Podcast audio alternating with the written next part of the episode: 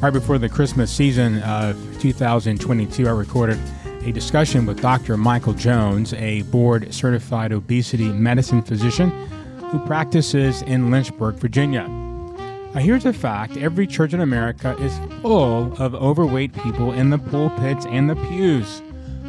Well, Dr. Jones joins me on this podcast to discuss how this came to be, why this is not a good thing, and what churches can do to help people become healthy. All of this on this episode of the Anthony Bradley Show. Thank you so much for joining us for this important conversation. Well, welcome to the Anthony Bradley Show. I am delighted today to be talking to Dr. Michael Jones to follow up a discussion I had with Dr. Robert Fawcett, a pastor in South Alabama on obesity and the church and obesity and Christianity. Uh, this is something I've become passionate about, and I've invited a specialist on the Anthony Bradley Show to help us talk about this really important issue. Dr. Michael Jones is board certified in family medicine and obesity medicine. After earning his medical degree from Kansas City University of Medicine and Biosciences, he received additional training through an internship in pediatrics at the Keesler Medical Center and a residency in family medicine at St. Louis University School of Medicine. His bio notes that he loves caring for the Lynchburg community. That's Lynchburg, Virginia, where he practices, because even though he's he's also a transplant, it's become home for him, and he very very much wants to see his neighbors happy and healthy. Uh, when he's not providing care at the Heart and Vascular Institute, he spends he likes to spend time reading, hanging out with his family and writing his indoor trainer. Uh, Dr. Michael Jones, welcome to the Anthony Bradley Show. Hey, thanks for having me. So, I'd like to start by just reminding people of the crisis uh, that we're in. I want to read some statistics on obesity in the country. Uh, this is recent data from the CDC. The most recent data shows that the U.S. obesity prevalence rate was 41.9% and that is as of March of 2020. From 1999 to 2000 through 2017 to 2020, U.S. obesity prevalence increased from 30.5% to 41.9%. During the same time, the prevalence of severe obesity increased from 4.7% to 9.2%. Obesity related conditions include heart disease, stroke, uh, type 2 diabetes, and certain types of cancer. These are among the leading causes of preventable premature death. And potentially more alarming are some of the data that we find around the increase in childhood obesity. The data regarding children ages and adolescents ages to 19 include the following. Uh, the prevalence of obesity was 19.7% as of 2020 and affected about 14.7 million children and adolescents. Obesity prevalence was 12.7% among 2 to 5 year olds, uh, 20.7% among 6 to 11 year olds, and 22.2% among 12 to 19 year olds. Childhood obesity is more common among certain populations. And of course, we see this in certain populations, especially low income communities of color across the country. According to the data, obesity prevalence was 26.2% among Hispanic children, 24.8% among non Hispanic black children, 16.6% uh, non Hispanic white children, and 9 point, and 9% among non Hispanic Asian children. Obesity related conditions include high blood pressure, high cholesterol, type 2 diabetes, breathing problems such as asthma and sleep apnea, and joint problems. So, in this country, we have a massive problem. Uh, we are massively overweight. And if you look at the data for our children, as our children age, they also get more overweight. And so, one of the questions I'd like to just sort of start with you, Dr. Jones, is why did you end up in this practice of medicine? What what drew you to caring about obesity as a subspecialty? There were several things that kind of came together over time, ended up having that effect on me. One is I have obesity.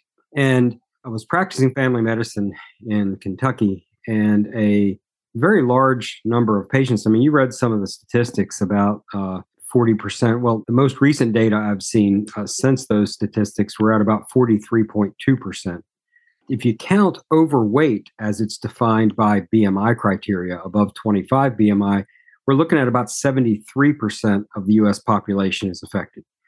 And if you go into a primary care practice, you get a little bit of selection bias there. So you're not going to get an average swath of the community. You're going to get people who require more health care. So I would say my practice when I was doing primary care several years ago was probably a good 80% of my practice, maybe more, was had obesity by a BMI definition. And I qualify that as by a BMI definition because I think that's going to go away before long and, and it kind of needs to. It's a good measuring tool. It's cheap, it's reproducible, but I think it's inadequate for to explain the disease. But that's kind of what we're working with right now. So in that practice, you're dealing with the whole spectrum of healthcare issues in primary care. And a large number of those things, I really began feeling relatively impotent to help people because we're being sabotaged by this chronic disease. We're really trying hard to help somebody control their diabetes, but obesity is lying under that and in large measure causing it. It's like giving somebody a aspirin for their fever instead of an antibiotic. We're not addressing the issue other things, you know, high blood pressure, fatty liver disease, which, by the way, obesity has now become the number one cause for the need for liver transplantation. Fatty liver disease is has skyrocketed, as has obesity. And also in your statistics, while they are correct, it's actually worse than the statistics sound because over the past 20 years, not only has the total percentage of people with obesity increased by number, the severity within obesity has increased dramatically. So while we're saying 43% of people have obesity, a much larger percent are now class 2 obesity, class 3 obesity than than were before. So not only is causing numerous health conditions, we've numbered now easily over 200 specific health conditions that obesity causes or aggravates. We know of 13, and in one study I saw uh, an estimate of 14, but 13 cancers that are caused by or related to obesity. And some of those are the most common cancers we see, enough to where 40% of all adult cancers diagnosed in the United States are obesity related cancers. So it's not just a mobility issue, although it is that. It's not just a metabolic diabetic issue, although it certainly is that. It is, I mean, we're talking about uh, cancer. And I'll ask groups that I'm talking to, what's the most common surgery in people with obesity? Or some people will say bariatric surgery, knee replacement. So we're seeing a lot of joint issues. And so all these people are coming into their primary care doctor. And I really got to feeling like I work every day in healthcare and I don't feel like I'm really mm-hmm. putting a dent in a lot of these healthcare issues and my own health. I was 250 pounds at the time and started learning about obesity, which sounds weird. I had this practice that I would once a month I would take off for a day, which in a private solo practice is a big deal because that's a pretty wafer thin profit margin. And I would take off a day and pick a topic and gather articles throughout the month, go to Starbucks or something, sit down, catch up on something because the field's so broad you can't stay up on everything. So once a month I would catch up. And I passed over obesity three or four times. I remember thinking, you know what? I usually tried to pick my topic based on a patient that came to mind that month that I, you know, I haven't really brushed up on osteoporosis in a while. Maybe I should grab some articles and brush up on that. I kept blowing over obesity, even though it is the single most common thing I saw in the practice. So I decided one time, okay, I'm just going to do it. I hope it's not a waste of eight hours, but I, I don't know what these people are going to tell me other than that these people just need to stop bending the elbow or they need to, you know, less exercise more, which was my, you know, standard advice for patients at the time. I was blown away. I spent eight hours in this coffee shop, which wasn't Starbucks this time, I actually did it again the next month, and I'd never done that before with a topic. I'm like, how could I be so ignorant of evidence that is not just solid individual studies, but repeated studies showing the veracity of the claim that this is a disease state we're dealing with. It's not, I'm sure we'll get more into that later, so I'll, I'll refrain from going further into that now. But I started the next day. The cool thing about learning stuff while you're in practice rather than in school or in residency is the next day you can go in and start implementing what you're learning. And so I started helping people as best I could with my limited new knowledge at the time. And I started attending conferences and I started reading more and I started treating myself, not with medication at the time, but I ended up over time losing a lot of weight right alongside my patients. It was like we had these boards in the office where when they got a certain percentage of the body weight off, they'd sign their name. So you'd see a bunch of names signed. Well, I, I was signing my name on these boards right alongside my patients. So you were actually practicing what you were preaching to them, essentially. Trying to, yeah, yeah. And I would just remember thinking to myself that I'm not sure I'd want to be my patient between 2:30 and 3:30 in the afternoon. I feel I'm a zombie every day. And I remember one of the first things I noticed when I started cleaning up the fuel I was putting in me, I stopped having that crash. And I started feeling better and losing weight and and all that was great and I was watching people get healthier, but it's really difficult to implement in a busy primary care setting. It just really is because it's a very time intensive treatment. You become a coach. I mean, I practice doctor maybe 20% of the day.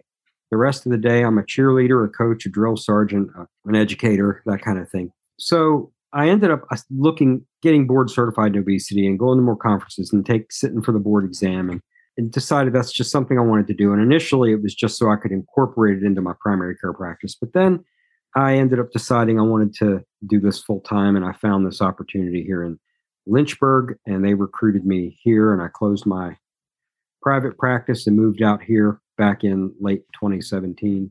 I've just been doing it full time since then. It's very frustrating and very challenging because it's a very hard condition to deal with, and we have very limited number of tools but the benefits are fantastic too. We see a lot of people just most of the time in primary care, I felt like I was plugging holes, which I'm not saying that's not important. We need to at least plug holes where we can't fix things. But for the first time, I felt like, you know, I'm actually helping people get well, not just slow down that their diseases. Um, right. You were actually closing the hole as opposed right. to just just plugging it right and i think so much of, of this discussion is I mean, for me i'm curious as to how the holes developed in the first place i mean i'm wondering you know if, if you look back at the average american say 1945 1950 you didn't have the rates that you see today i'm wondering uh, as a medical professional, what are some of the theories about what contributed to the increase that we have today? I mean, we're much better off than we were, you know, 70, 75 years ago in this country. We were more wealthy. We have more access to better food opportunities. I mean, we have all these great things, but we're also more obese and more overweight. And I'm wondering, how did this happen? I mean, what are, what are some of the theories in terms of why it is that as a country that has improved in so many areas, there's been this correlation between we become more efficient and more obese at the same time. And I'm wondering, do you have any any thoughts on on how we got here? What what are some some contributing variables to some of the the data we see today? I mean, I use the word theories, and I'm glad you did because you know we don't really have one thing that we can point to, and it's almost certainly multifactorial. And we seem to, along about the 80s, have hit kind of a perfect storm.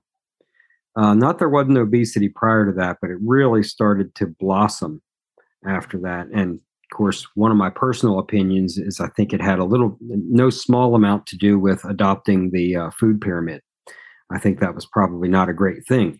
But I'm not going to blame it just on that because I have a, um, a chart, a diagram, I should say, on my exam room walls that I was so impressed with. I had it blown up and put on poster board and fixed to the walls in the exam room. That's a, an obesity obesity system map, and it puts energy balance in the center of the diagram, and it is a ridiculously busy and complex diagram that looks at the different systems, including biology, psychology, environment. There's about 12 different categories, and it shows how all of these have their hand in how a human being goes about obtaining energy, why they obtain it psychologically and otherwise, and what they do with it once it's in them. And I have it there for patients to look at and really begin to just get a visual picture of the complexity of what we're dealing with. So I'll throw a few things out that I think uh, have their hand in it, but I don't think are in themselves the cause of it. The environment. Throughout most of human history, the primary cause of death has been famine and starvation. Some of the foods we eat today that have been staples throughout human history are the perfect foods if you're in a context where the number one killer is famine and starvation. If you have struggle with food scarcity, when you and the perfect food there is a food that will give you energy now pretty quickly and also stimulate storage of fuel for later because you don't know when the next meal is coming. The foods that fit that bill are simple carbs and sugars rice, potatoes, things of that nature, breads. I don't think that there are people that are more people on a population basis are genetically predisposed to obesity really any more than in history past, save for the fact we've genetically we're expressing it more and genetically passing this on and, and environmentally, uh, socially passing this on in our culture. But I think it's always been a possibility. In fact, in some sense, it's a preservation issue you want your body to be as as efficient as possible in holding on to energy unless you can call DoorDash at 2:30 in the morning. Then you want your body to be able to selectively waste energy. And there 15% of the human population are quite literally immune to obesity. They could sit in front of the TV and eat bonbons all day long and do nothing else. Now, they'd be very unhealthy people generally. They'd have a lot of health conditions, but the one thing they wouldn't have is an excess accumulation of body fat. They wouldn't. They would either lose excess calories through their bowel movements, which we know the brain can in part regulate, and thermogenesis, how much heat somebody produces. Uh, to illustrate that, one of the more common side effects and complaints I get from patients who have lost a lot of weight and kept it off for a period of time is they're cold all the time. Well, why do you think that is? The hypothalamus says you don't have enough fat. We need this much fat, and you've lost all this. We need to get it back. We don't want to burn energy with you having warmth. so you downregulate thermogenesis.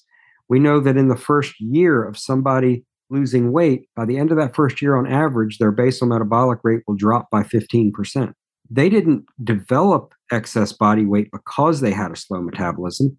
They developed a slow metabolism because they lost the excess body weight, and it's a, a compensatory mechanism. Hmm. And so when you have part of your body that is working against you, I remember in like 2005 or six, I saw an article that said something about the disease of obesity. And I remember kind of rolling my eyes and saying, man, are we going to medicalize everything? And, and we do tend to do that. But sometimes we do that and it's right. And when you have a dysfunctional or dysregulated part of your body, particularly your brain, that is instigating this, you have a disease state. And so built environments, that's another area that I think is different now than than was before. Three generations ago, the vast majority of children walked to school every day. That you didn't have subdivisions you had neighborhoods and sidewalks, and those sidewalks usually led to a school somewhere. Well, the more spread out we got, subdivisions, well, you can't have kids walking on the highway to get to school. So you're busing them. And more and more kids have, have it's still expanding the number of kids that have to be bused versus walking to school. And a lot of things like that, time and energy saving things, not saying they're bad things, but they have reduced energy expenditure that if you had somebody 50 years ago eating the same exact way we're eating today, might not result in the same degree of adiposity. Culturally, there's some neat work by a gal at University of Michigan, and I'm trying to think of her name.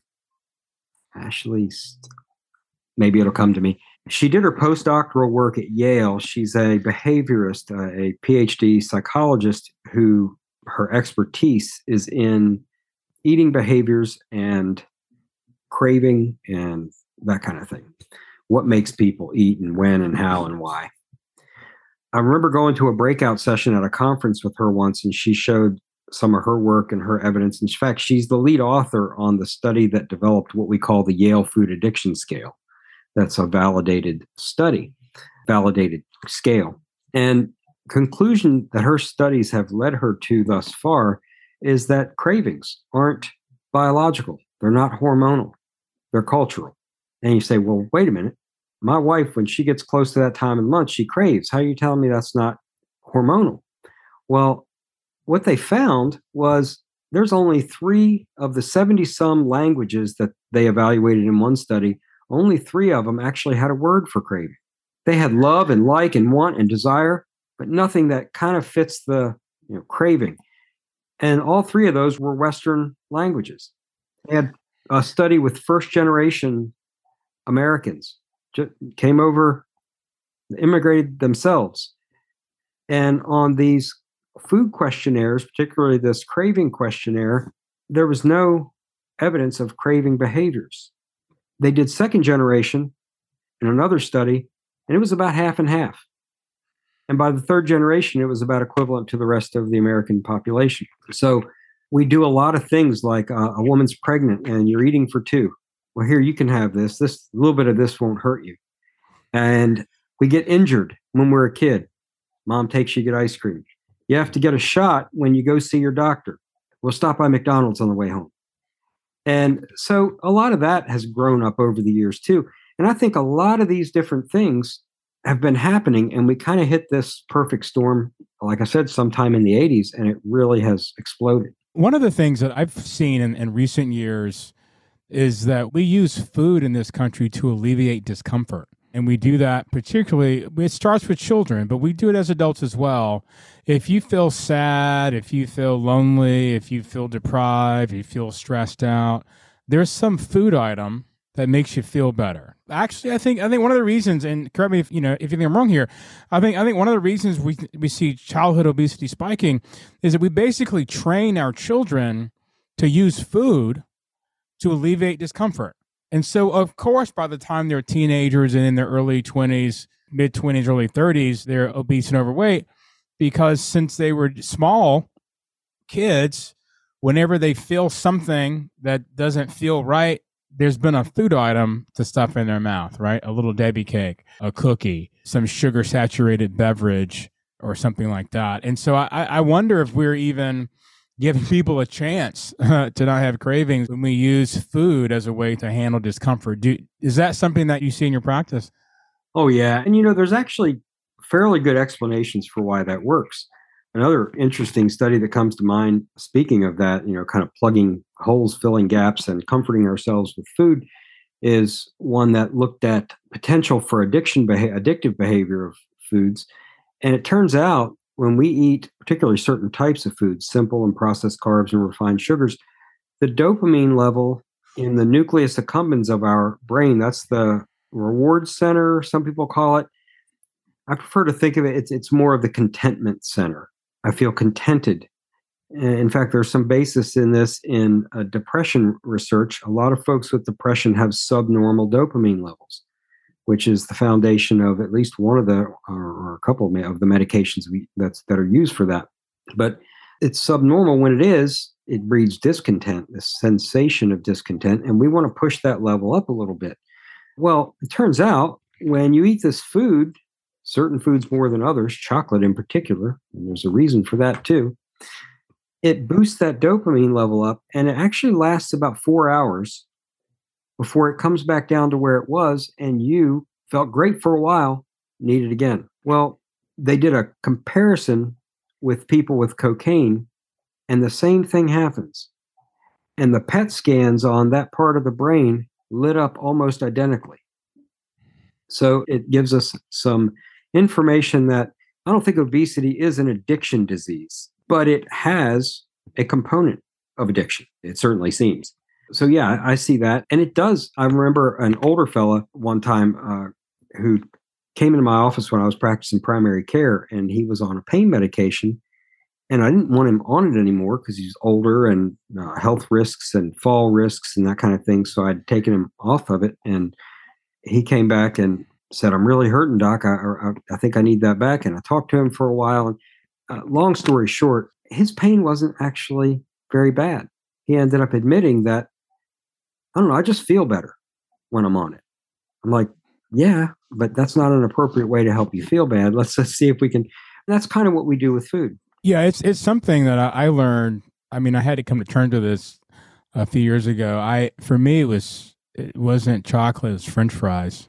And if I had a bad day, a bad week, you know, I was like, I just need to get to Friday, and I'm going to have a, a bacon cheeseburger and fries, and I'm going to feel great. And that that was a plan, right?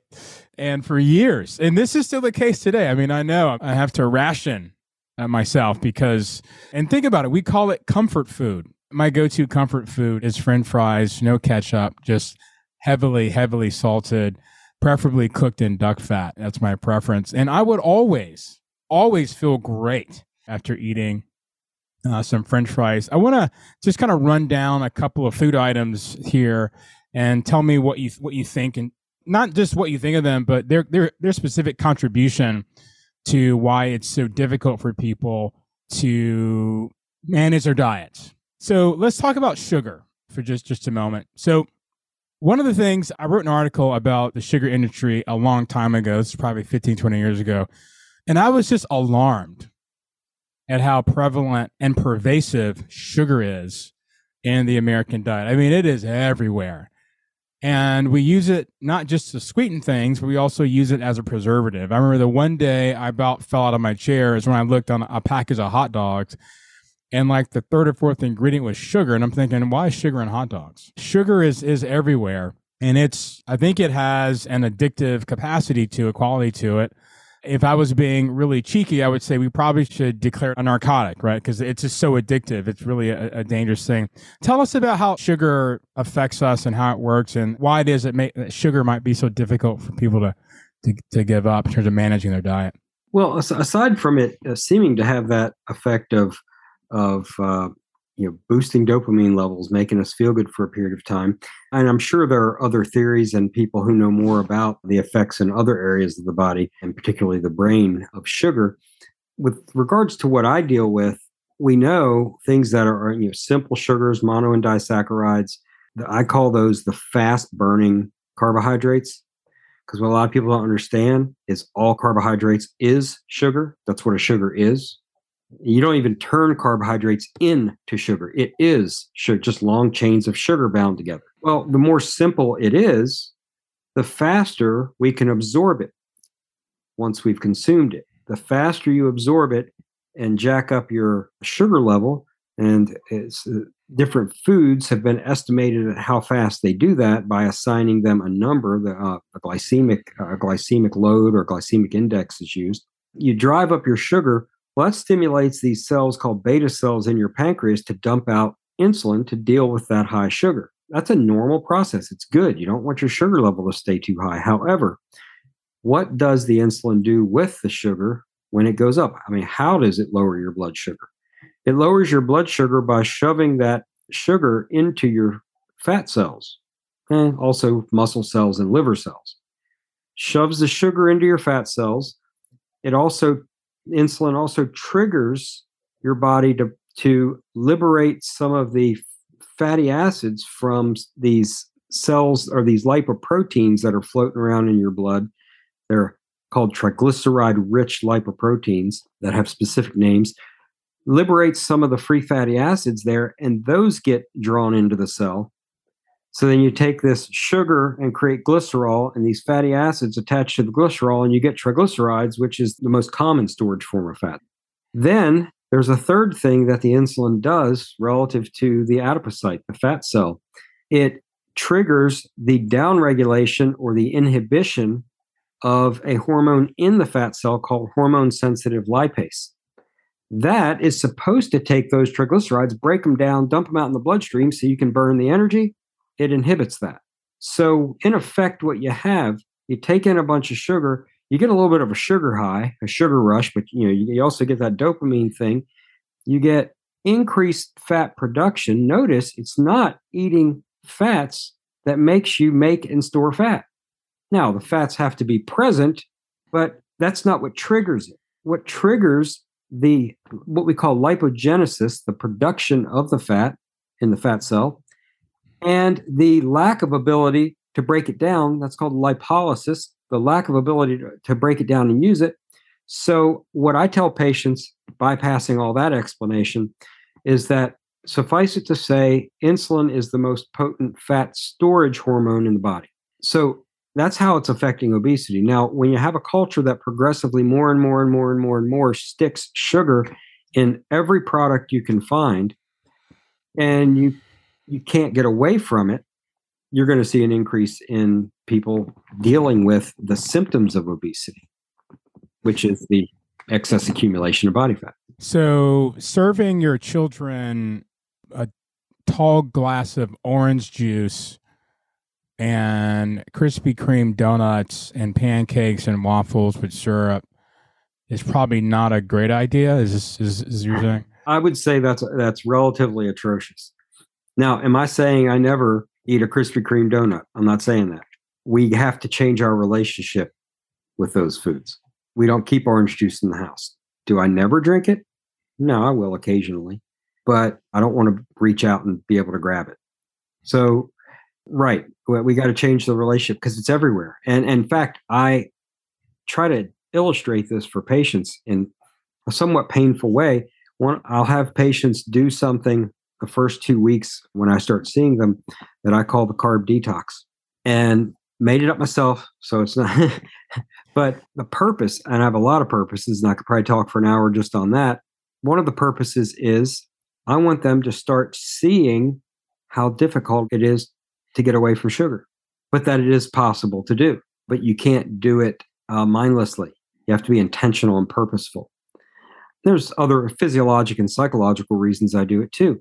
I want them to realize that they can do hard things for a couple of weeks. I want to take the, the sugar that is stored in their liver and force them to break that down and push it out and burn it up so that their metabolism kind of has to shift over to a predominantly fat burning metabolism because it can't rely on the sugar that the liver makes, by the way, by itself. It's called gluconeogenesis. And so we can actually reduce the liver's production of sugar uh, in that way. And there's other things we can do about that too. So I, I do that to begin to wean them away in fact, one of my patients that came back for her second visit yesterday morning, I had a medical student with me in the office, and I asked the patient. She was frustrated. Paperwork she filled out beforehand. I, you know, she written. I asked them how they feel. She's frustrated. Well, she'd worked really hard for two months and she'd lost like 5.6 pounds. She was really upset about that, despite the fact that I really drone on with new patients about, look, don't worry about the weight, especially early on. We got lots of things to work on. That's the symptom, not the problem. Well, she was frustrated anyway. And so I started drawing that out of her. And finally, just almost as an aside, she said, Oh, but you know what? I'm a coffee drinker and I always put a lot of creamers and international delight stuff in it and all this. She said, I'm drinking black coffee and I now prefer it.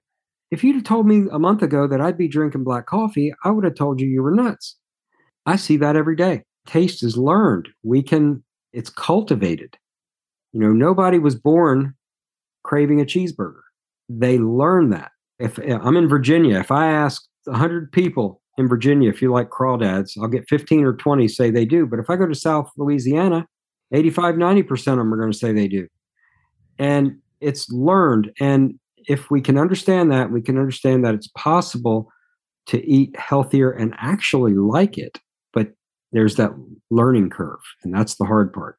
Now, there's also mass confusion about the role of, of carbohydrates, and people. Some, some, people say they're they're really bad for you. Some say it doesn't really matter. Some say it, it depends on the type of, of carbohydrate that you consume. Of course, there is a relationship between sugar consumption and high processed carb consumption. Those would sort of be comorbid in terms of making people a lot worse. I'm wondering if you could just talk a little bit about what carbohydrates are like for us and how we should be thinking about the consumption of those in light of the rest of our diet.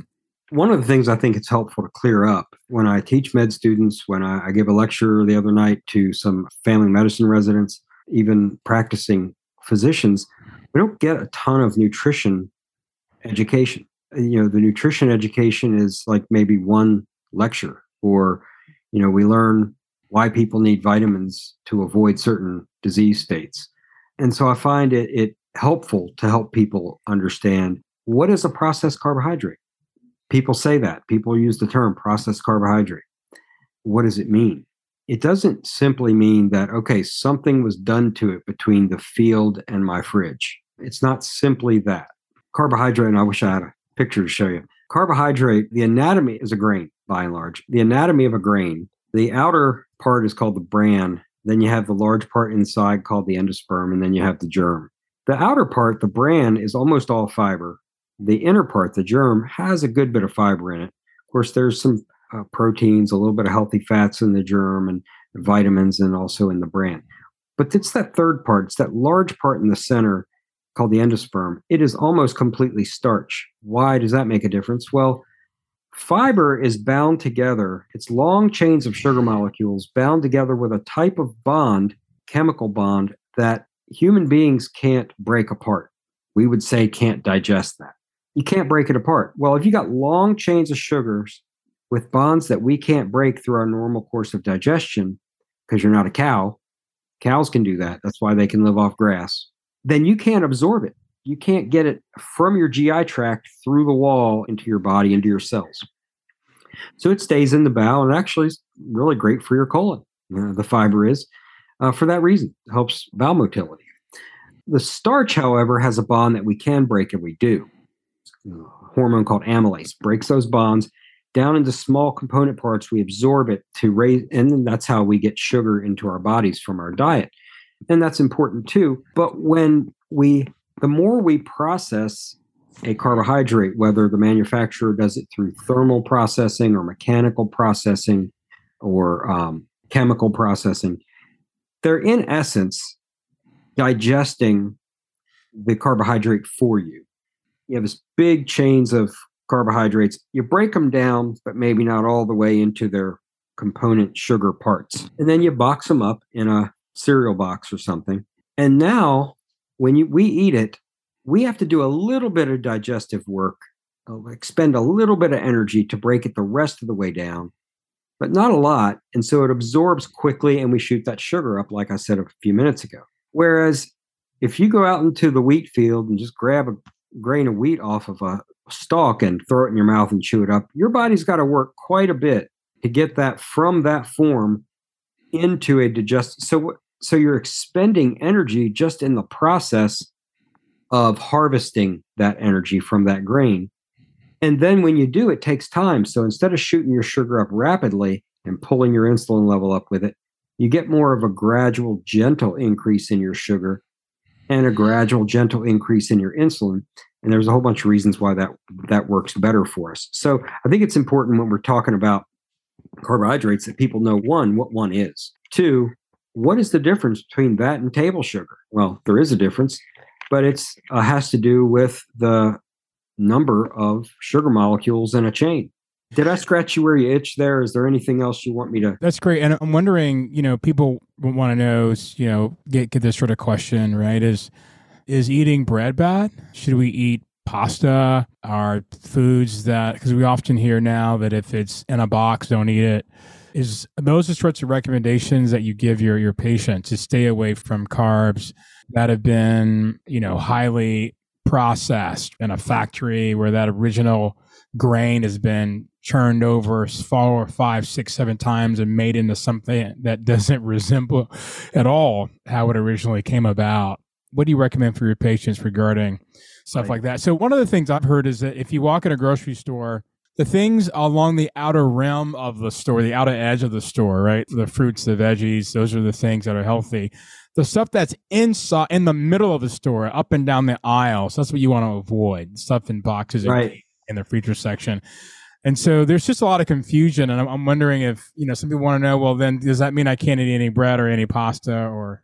or I generally uh, ask people early on to avoid bread, especially that first two weeks, two week period. Avoid bread, not because you can't ever have it. Kind of need to give your body a break. We're trying to let you retrain yourself how to eat. And breads, now not all breads are the same, but the typical bread, you know, brands that we grew up with, the soft, squishy white bread. The reason it's soft and squishy is because it's like 100% endosperm that I was talking about. You know, it's they cull that out and make the bread with that. When you see whole grain bread, the difference is it's got all three parts of that grain in the bread. However, if it just says whole grain bread, it can be just 1% of that and the rest the endosperm. And they call it that it needs to have a percentage. And we generally recommend if you're going to eat bread, it should be at least 50% whole grain. And if preferably 100% whole grain, but even better, sprout bread like Ezekiel bread, that kind of Dave's Killer bread, I think, has a, sprouted grain bread. And the reason it is a grain won't sprout if it doesn't have all of its parts, all of its anatomy. So you can be pretty assured that if it's a sprouted grain bread that it's got all the parts so you're still getting the starch part but at least you're slowing down the digestion a little bit reducing how fast it's pushing your blood sugar up even if it's got the same number of carbohydrates per slice as another type of bread so it's not just the um, number of carbs but what's the components of those carbs and how's your body going to utilize it so yeah pastas i ask people to avoid those for the most part uh, typical pastas and start working on beginning to enjoy substitutes. Like in our house, we eat a lot of zucchini noodles, we eat a lot of shirataki noodles, spaghetti squash, stuff like that. There are vegetable pastas out there, and you, you got to be careful because a lot of those they're made the same as any other pasta, but about the fifth ingredient down, it'll say something like spinach puree they put a little bit of that in there so it turns it green, and we're all happy that we're buying a veggie pasta. So you got to be a label reader. Cereals generally avoid if you're going to have them. You want to have the ones that are almost all fiber that most people don't prefer, like you know uh, fiber one or grape nuts or uh, shredded wheat. So I can't have uh, frosted flakes. Is that what you're telling me? I generally avoid the frosted flakes. I generally yeah. yeah. And it tastes so good though. I mean, it's it does. The raisin bran. It's yeah. A, raisin bran's not good for you. Okay, it's got bran. But that's about all it's got going for it because it's loaded with sugar on top of the. So you have little flakes of sugar because a grain is sugar, sprinkled with sugar, and then little bombs of sugar in raisins dropped in there. How about Cheerios? I mean, you often see parents feeding babies Cheerios, and they think that if their child eats a bowl of Cheerios without any sugar, that's healthier than their children eating a, a bowl of, of, of raisin bran. It might be marginally healthier, but you got to remember the Cheerio is sugar all by mm-hmm. itself. It just takes slightly longer to get it into that form once you've swallowed it, but not long enough, in my view. Let me ask you about this. So, I, I want to ask you about, about two things, and then I want to talk about the way Christians eat, because one of the things that you basically described over the last few minutes, you basically killed potluck dinners. You basically killed the a coffee hour after church and the sorts of. I mean, the one of the things you've definitely just did a, a death knell to is the food that we give children and, and youth ministry and, and, children's ministry and stuff like that. So before I, I get to that, I've got two more questions for you. I want to talk about two more things. One is sort of defining what insulin resistance is. I think you described it a little bit earlier, but you hear that phrase a lot. And I want people to, because you often hear that obesity is a consequence of insulin resistance. So I want to get some clarification on that. And then, secondly, before we talk about the church, I want to talk about seed oils and the role of, of, of linoleic acid and, and things like that in terms of its proclivities to help people, unfortunately, store fat. So, so first, could you tell us what is insulin resistance and how does that relate to obesity? Insulin resistance, there's been some debate for years what comes first, insulin resistance or obesity. And the answer is yes. It turns out that insulin resistance promotes fat storage and excess fat storage to the point where we develop what we call adiposopathy because there's normal fat. There's normal ways to store fat normal healthy fat. But at a certain point and we think this is different person to person and we don't have a good way to measure it person to person yet they tip over and the theory that's been thrown out there about this is called the soggy bath mat theory. It's basically if everybody if you envision the amount of body fat particular individual can hold in their body in a safe, metabolically safe way, their bathtub is different size than the person next to them. They might be the same gender, same age, same height. If this person tries to store, if their body tries to store any more fat than that bathtub will hold, of course, it spills over and we begin to develop what's called ectopic fat.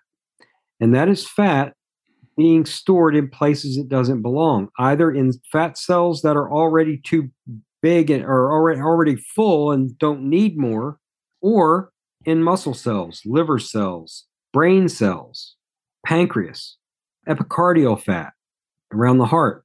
So those are ectopic fat depositions.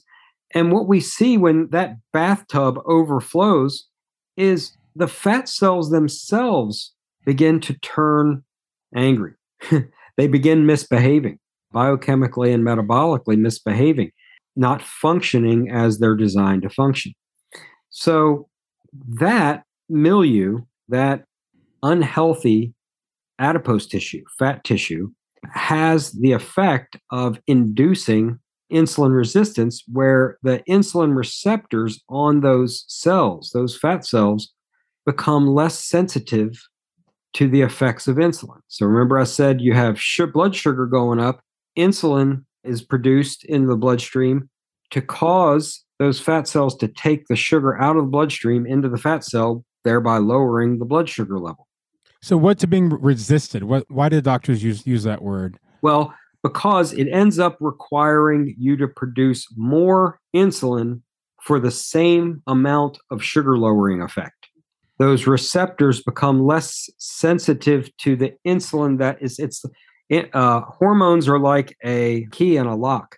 The receptor on a cell is like the lock. The key is the in this case the insulin and it fits just right into there and it triggers biochemical reactions to occur across that cell membrane.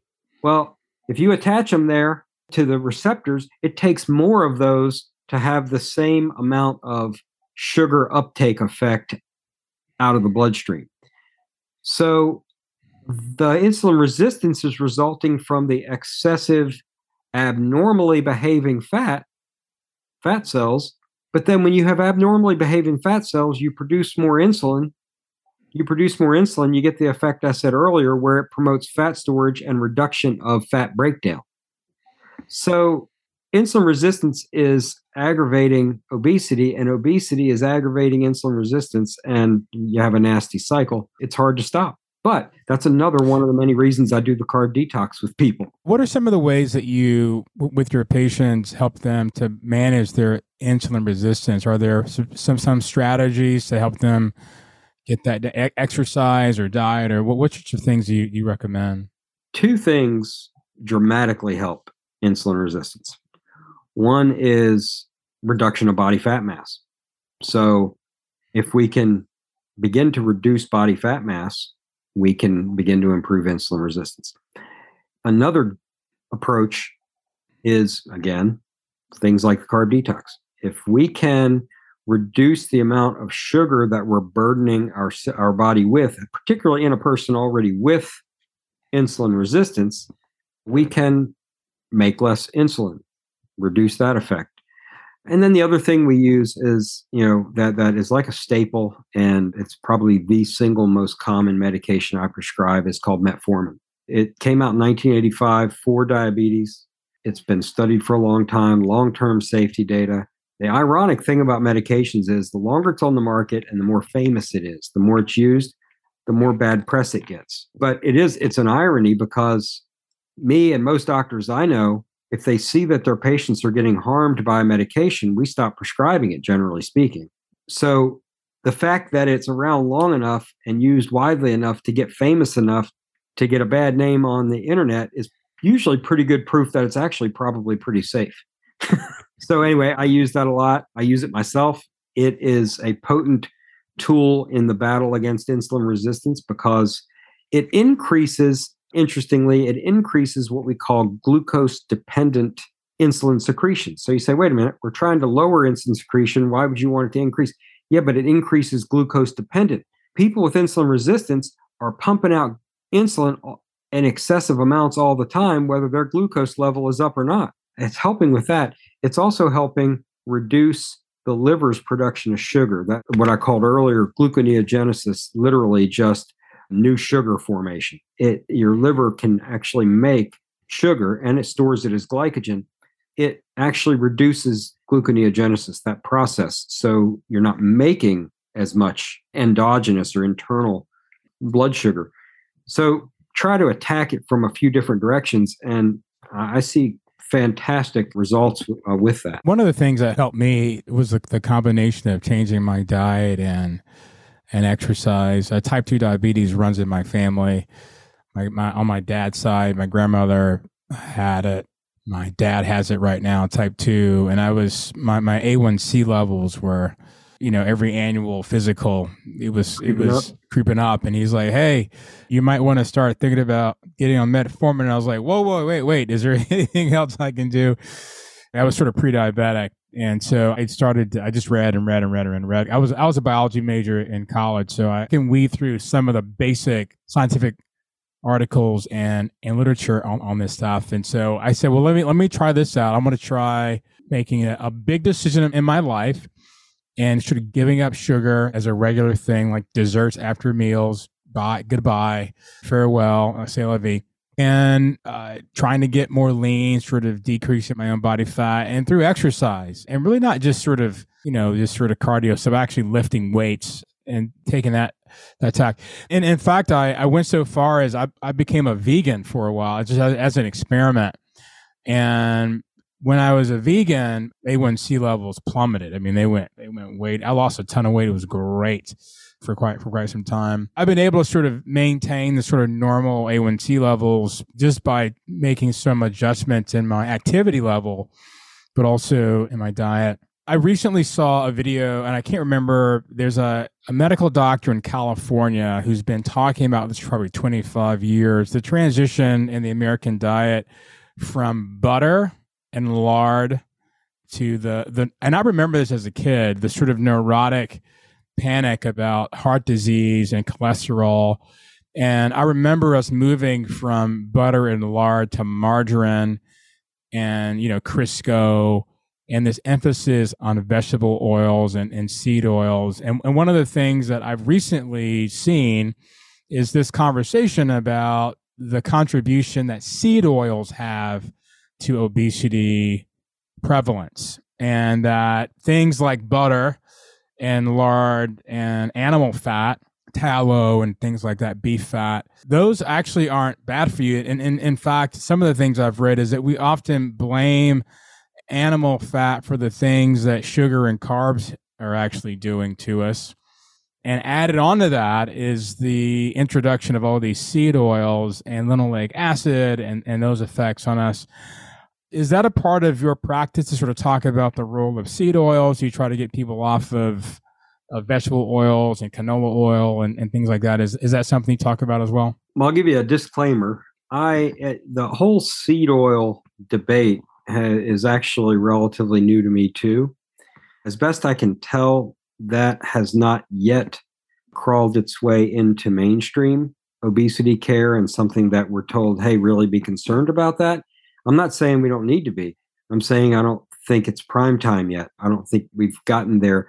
But some reputable people, people that I've listened to and, and read, have some concerns about it. And I'm not dismissing those concerns at all.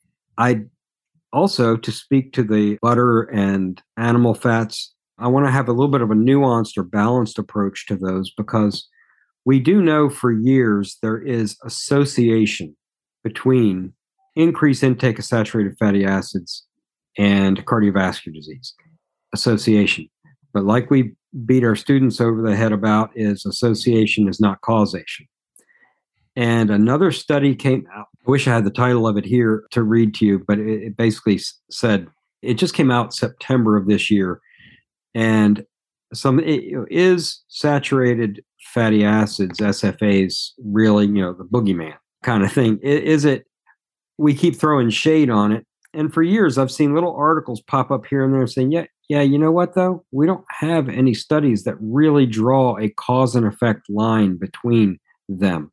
Are they an innocent bystander? Perhaps they are.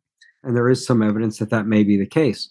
So when I'm talking, just the lecture I gave Wednesday uh, afternoon, med students and I want the residents to think in terms of, you know, if somebody is eating saturated fatty acids in their diet, ask them, don't beat them over the head about it, but ask them, you know, until we know more, keep it moderate. Seed oils, kind of a similar thing, except I don't even think you need to do that because I think there's a couple some oils that are really good and will serve that purpose without eating seed oils at all. Olive oil and avocado oil. And I pretty much, I mean, if you can do that, you can avoid the whole risk. So I think, I really think that in that case, the Mediterranean diet is pretty good. I don't think it's the best diet, dietary plan, because I think the best dietary plan is, is probably the better parts of Mediterranean, keto, paleo, yeah, the better parts of each of those. And I think all of them can be done in a way that's not healthy. Vegan, you were vegan for a while, and so you probably know as well as I do that vegan diet is not necessarily a healthy diet.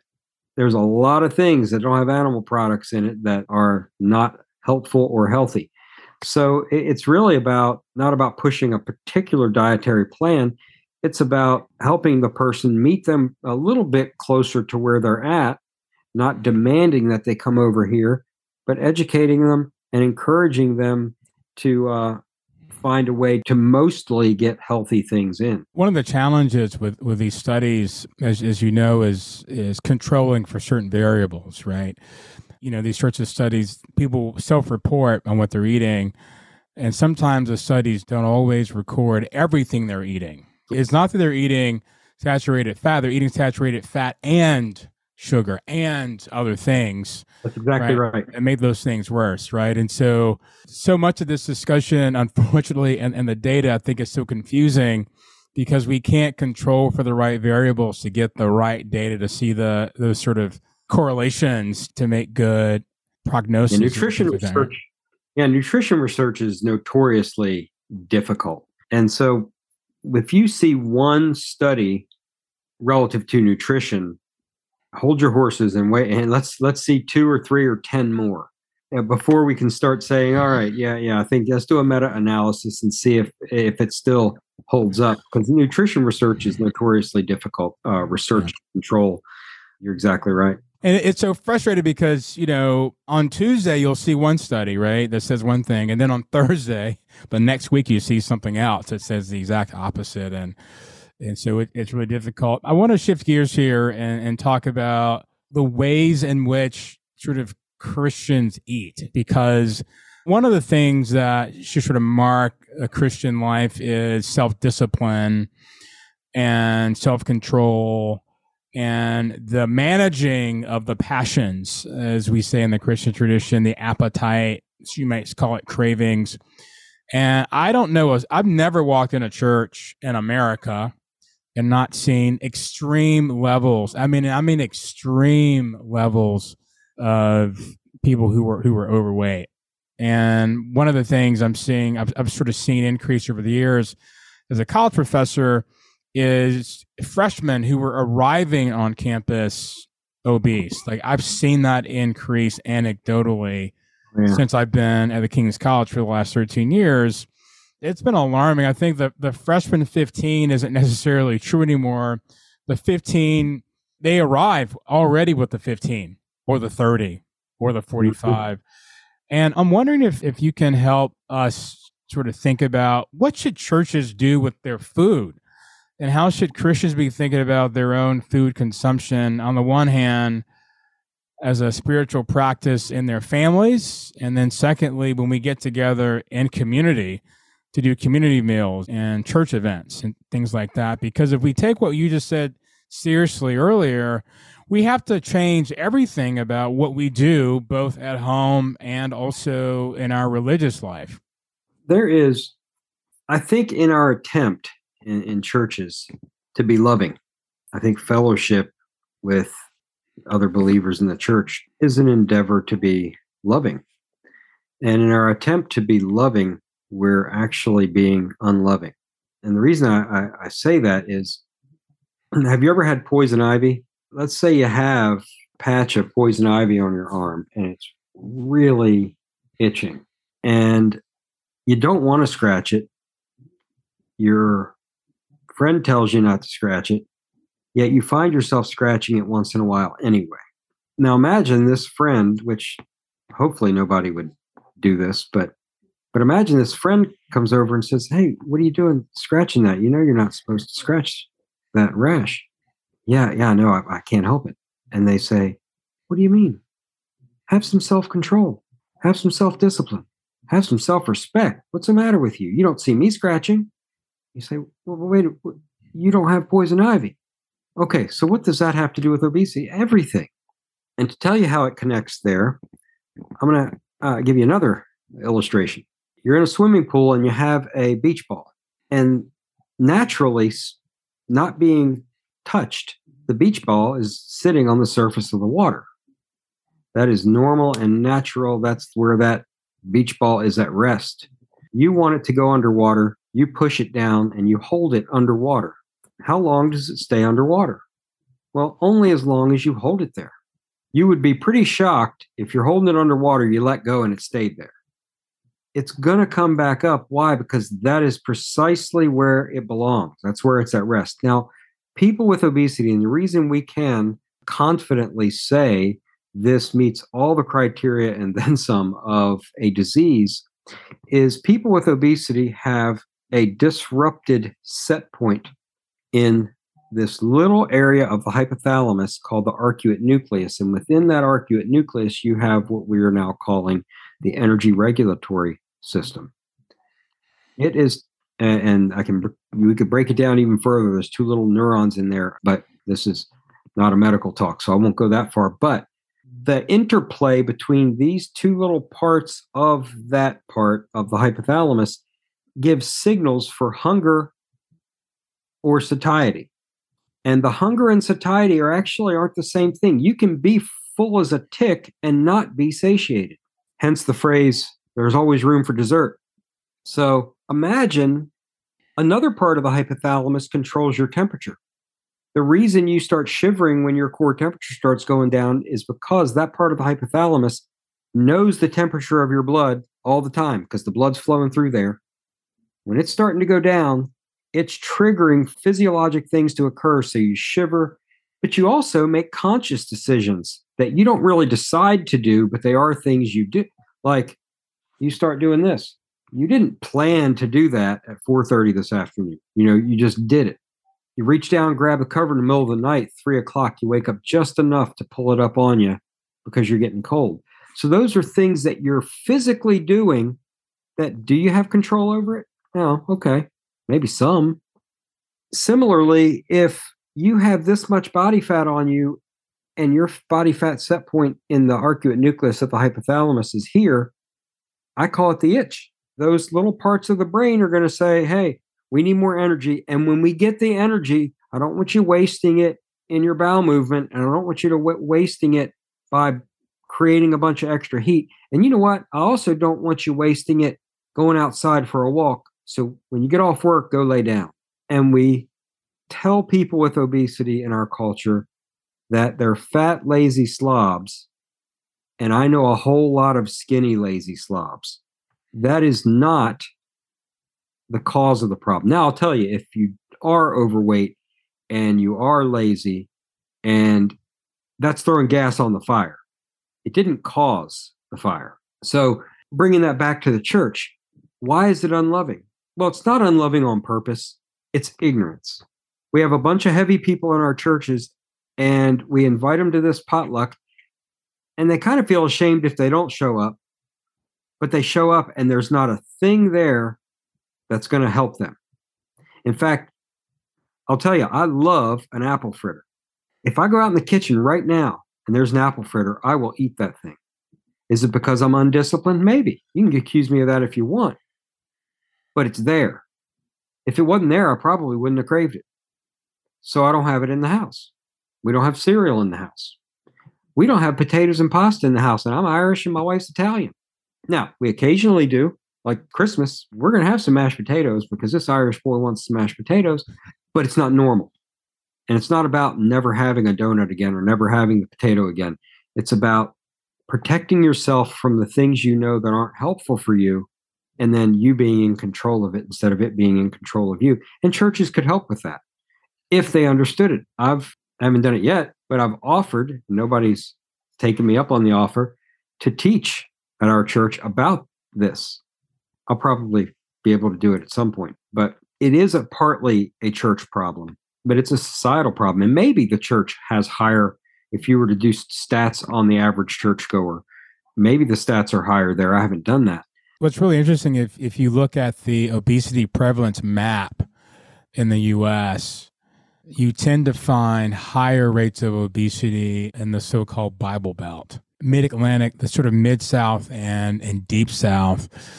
You tend to find lower rates of obesity in the places that are what we would consider unchurched. Really, really fascinating. And you know, I, I grew up in the South. I, I grew up in Atlanta, and it's a part of you know church culture, especially Black church culture to eat well and eat a lot. We talk about eating well all the time. If we're meeting, we're eating. Absolutely, right? And food, right? There's a sacramental part of that. We see that in Corinthians, right? So there it's not that food is bad, but we may be inadvertently undermining our own to be more technical insulin resistance by feeding each other things that out of ignorance, I think, we may not be aware of it's actually hurting us and our children instead of instead of helping. One of my frustrations is that a lot of churches are full of medical professionals who have this sort of information and data and like you said they don't ever get invited to talk about it. And I think that's one of the ways I think the churches really fail at using the expertise of, of its members beyond the sort of pastoral professional class to make contributions to people living well and and be more godly with respect to their bodies. I think I think God most definitely wants us to to think spiritually and theologically about our bodies. And the sort of content you're bringing right now is a way to for us to be good stewards of the creation, in particular to be good stewards of our, of our own bodies.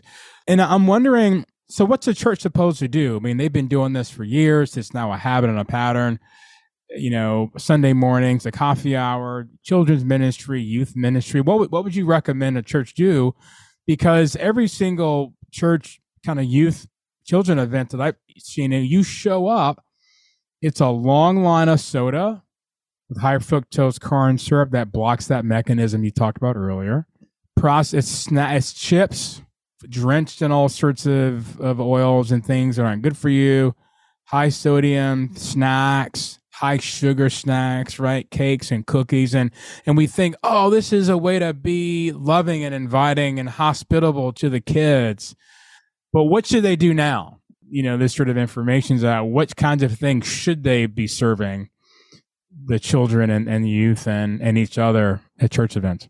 Well, I think we're not going to make a significant inroads at church until we can make significant inroads at home because the church is made up of a bunch of people that have a home.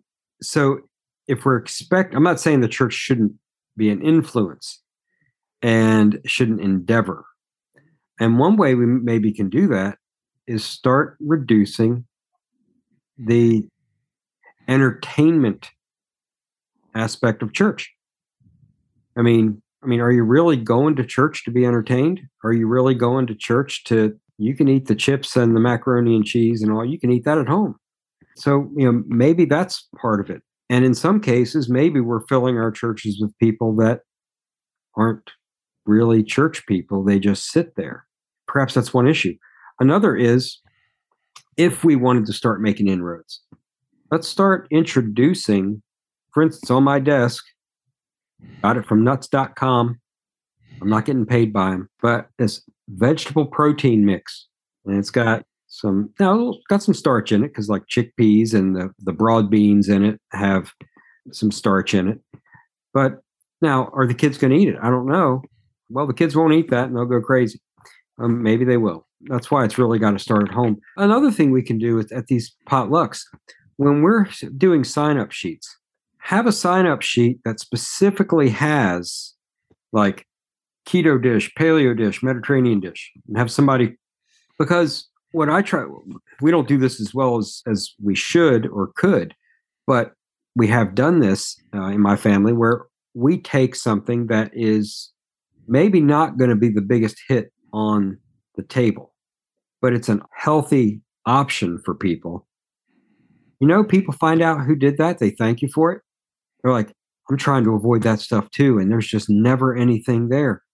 Thanks for bringing that.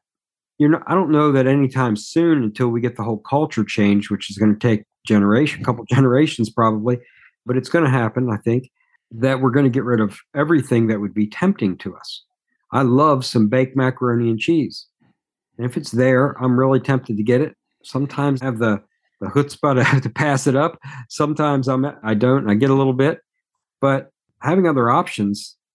If by the time I get to the baked macaroni and cheese, my plate's nearly full, oh, that's I probably won't get any. So I think we can kind of start there. A lot of women feel like they always have to put on a show when they're and guys too when they're bringing something to put on the potluck table. One of the things that I, have seen that's a, a, bit troubling, particularly in a, a, lot of men's ministry, is a celebration of gluttony, right? Sort of make it together. We're going to really eat a lot of meat today, like a lot of this and that. And they sort of, yeah. you know, boast about the quantity of, of their food as if, as if somehow it's spiritually advantageous and complementary to consume a ridiculous amount of food that you actually actually don't need. I'm wondering as a as a doctor, as a father, how have you guys made decisions about these things for your own family? I mean, did you when your kids were little, were you feeding them the sort of you sort of mentioned paleo diet and keto diet. Has your family had to transition, or were you always like that? What have what kinds of things have, have you done in your in your own family to to make adjustments in the diet? You, you mentioned earlier, right, that you you were a beast yourself, and so I'm, I'm assuming that in order for you to reduce your own weight, you had to get the whole family involved. It wasn't it wasn't just you. So how, how have you sort of worked that through with your whole family? It's rare that somebody can do it by themselves. It's a family intervention. And my patients that have the toughest time are the patients that don't get support from their family. Now they'll say they do, and their spouse or will say they support them, but you know, with words. But when it comes to inconveniencing them, they're not so. What we did, you can ask Emma. What we did when she was about six, I think, five or six, is when I started kind of going through this transition myself and changing things in the house. We one day just took a big bag and went through the house and the sodas went the potatoes went the pasta went the sugar went the flour went the got rid of it and now all of it didn't stay gone over time you kind of settle into what a new normal for you is but until you do that and i encourage my patients to do that and it is hard to do but what's harder is trying to learn to eat healthy when the unhealthy things you like are staring you in the face. That's harder. I tell people, you know, you lock your door at night before you go to bed because you know you're not going to keep the bad guy out if he really wants to get in. But you don't want to make it convenient for him. Yet we go to the store, we purchase these things, bring them in the house, and lock them in the house with us. We want to get healthy, but we keep the unhealthy things at arm's reach. I've even had people say, well, I keep this there just in case. Oh, just in case of what? Just in case you lose a couple pounds? And it forces you to begin to learn how to live a life without it. And not only how to live a life without some of those things, but how to actually enjoy living a life without those things. Now, I said earlier, and I say to my patients all the time, my goal is not that you never have pasta. My wife and I recently, last month, went on the longest vacation we've ever done. It was kind of our honeymoon because we were too poor to have a honeymoon when, when we got married 29 years, 28 and a half years ago.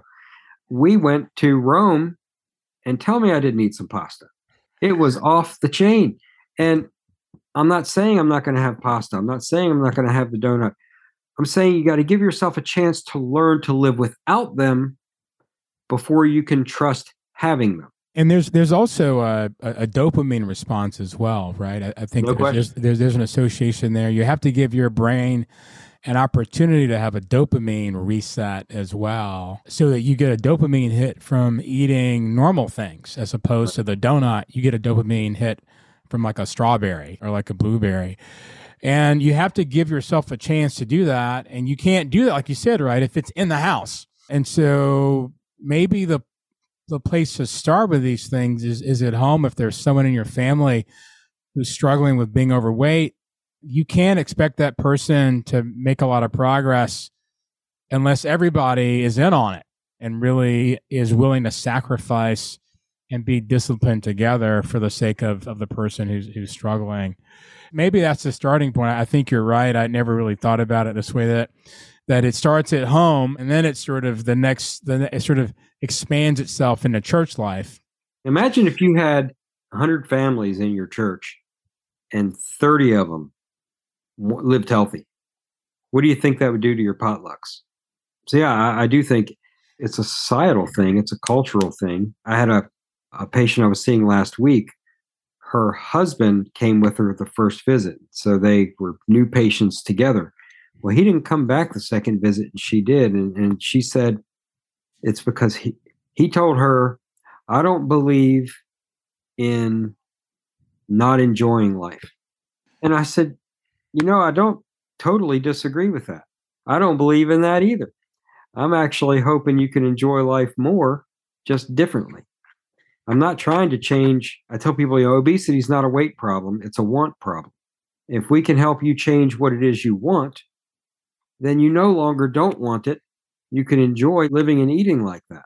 So, as we wrap up here, what sorts of things would you recommend for parents, for church leaders, for individuals who want to really take control of their eating decisions and to make a transition into you know from this day forward they want to they want to do something new. What what sorts of things would you recommend? Hey if you're a parent and you know you and your husband are both a, a, bit overweight you've got the dad bod right?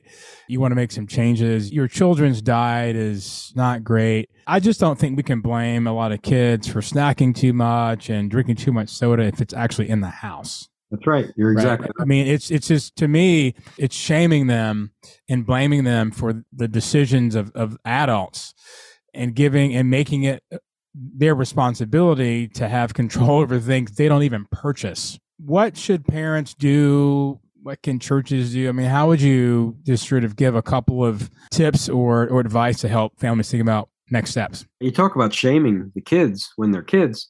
Then when they're adults, we shame them because they're supposed to be able, don't you know, on their 18th birthday, flip a switch and suddenly relinquish everything that they've been trained to do and not only been trained to do, but just inherently feel is normal.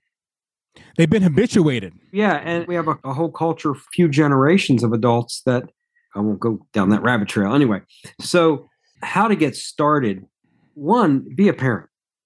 I have a lot of parents that either, you know, the parent's the patient, and they will actually blame their kids for having the unhealthy foods in the house. Well, so and so wants this, or I have this 13 year old. And so I'll ask them, who's the parent? Isn't it your job to model for them and not let them think that this is normal? And my wife and I were convicted about that years ago when I was talking about that. Now, my kids started out in a house with unhealthy food that was probably fairly typical of the wider American culture. And so it was a transition and it wasn't easy. I remember Emma, my youngest daughter, coming up to me when she was tiny and just looking at me dead in the eye and saying, Daddy, I want chips. And I looked at her and I said, Get a job. Then you can get some chips. So kids are resilient and they're malleable.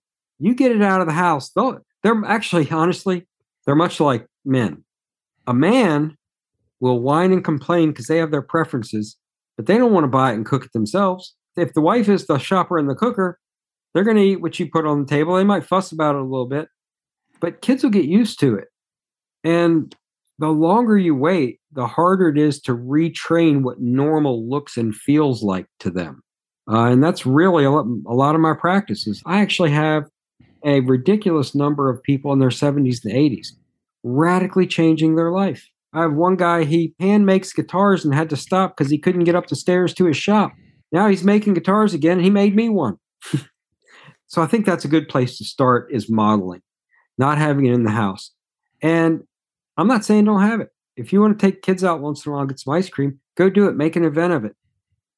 But make your home a food safe place, particularly for those who have metabolic diseases. I think it's really important that it's framed that way for some people in terms of it being a, a disease. I think some people will struggle with admitting that they have a disease but I think if you look really closely at the biochemical mechanisms of how how and why we overeat and the dopamine relationships there and, and so many other correlations, the first step might be admitting that, right? I'm sick. I need to get some help. I need my family to help me get some help, or we need to help our kids get some help. And maybe our church can help us also get some help. Maybe we can all help each other on this. And I think it's just a really important witness publicly for the church and Christians to be able to show a world that we are also good stewards of our bodies and that God actually cares about that that that our our spiritual life is is embodied. I mean, we there's a purity culture about our sexuality. There is not a purity culture about our diet.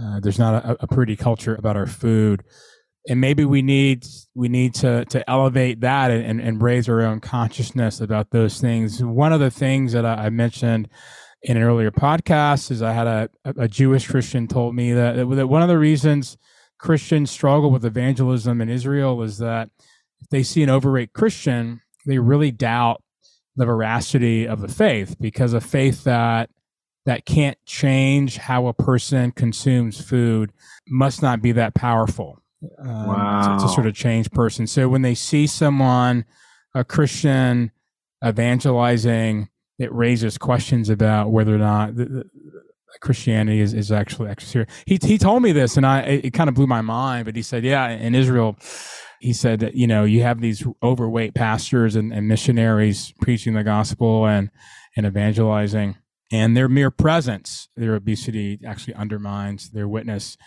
I've just been concerned as I see. It's really interesting that we have all these prayer requests for people who are sick, right? Hypertension, type 2 diabetes, like cancers that you mentioned. And a lot of these ailments and diseases are a consequence of our behaviors. Right. And maybe if we changed our behaviors, we would have less health related prayer requests there's a direct connection there. So this is right. a lot to talk about. Yeah, go ahead. I, I, and I should, and we, I've said this before, but I want to kind of dovetail off what you just said about if changing our behaviors. You're right.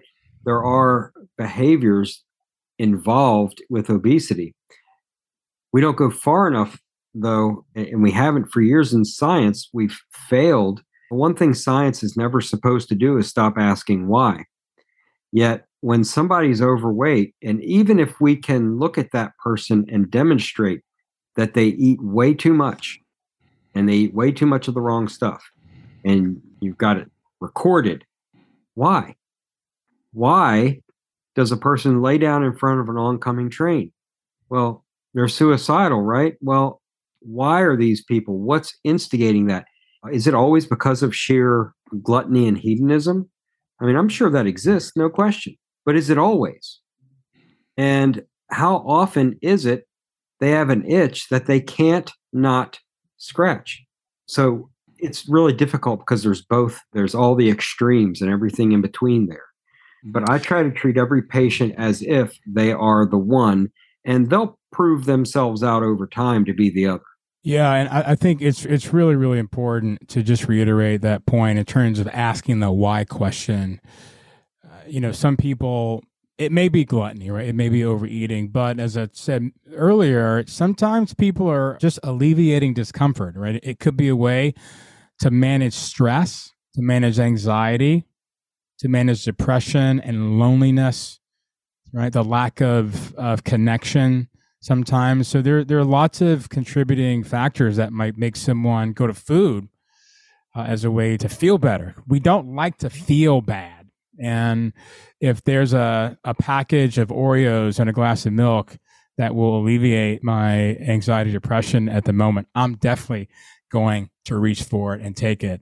Right. And that'll be after I had a big bowl of, of French fries uh, coated in salt, preferably made and fried in duck fat. Dr. Michael Jones, thank you so much for joining me on the Anthony Bradley Show to talk about obesity and being overweight and some of the issues there. He practices a family medicine in Lynchburg, Virginia, and delighted to have you on our show today. Thanks. Thanks for having me. I appreciate it. Good talking to you. I would also like to thank my Patreon supporters for their generous support of this project. If it were not for your generosity and support, this project would not be possible. You all are the most important part of this experience. Thanks to you all for joining us today on this episode of The Anthony Bradley Show. If you enjoyed it, please like, subscribe, and leave a comment on the various platforms where the podcast is heard. And I'll look forward to engaging you again here at the King's College in New York City on The Anthony Bradley Show.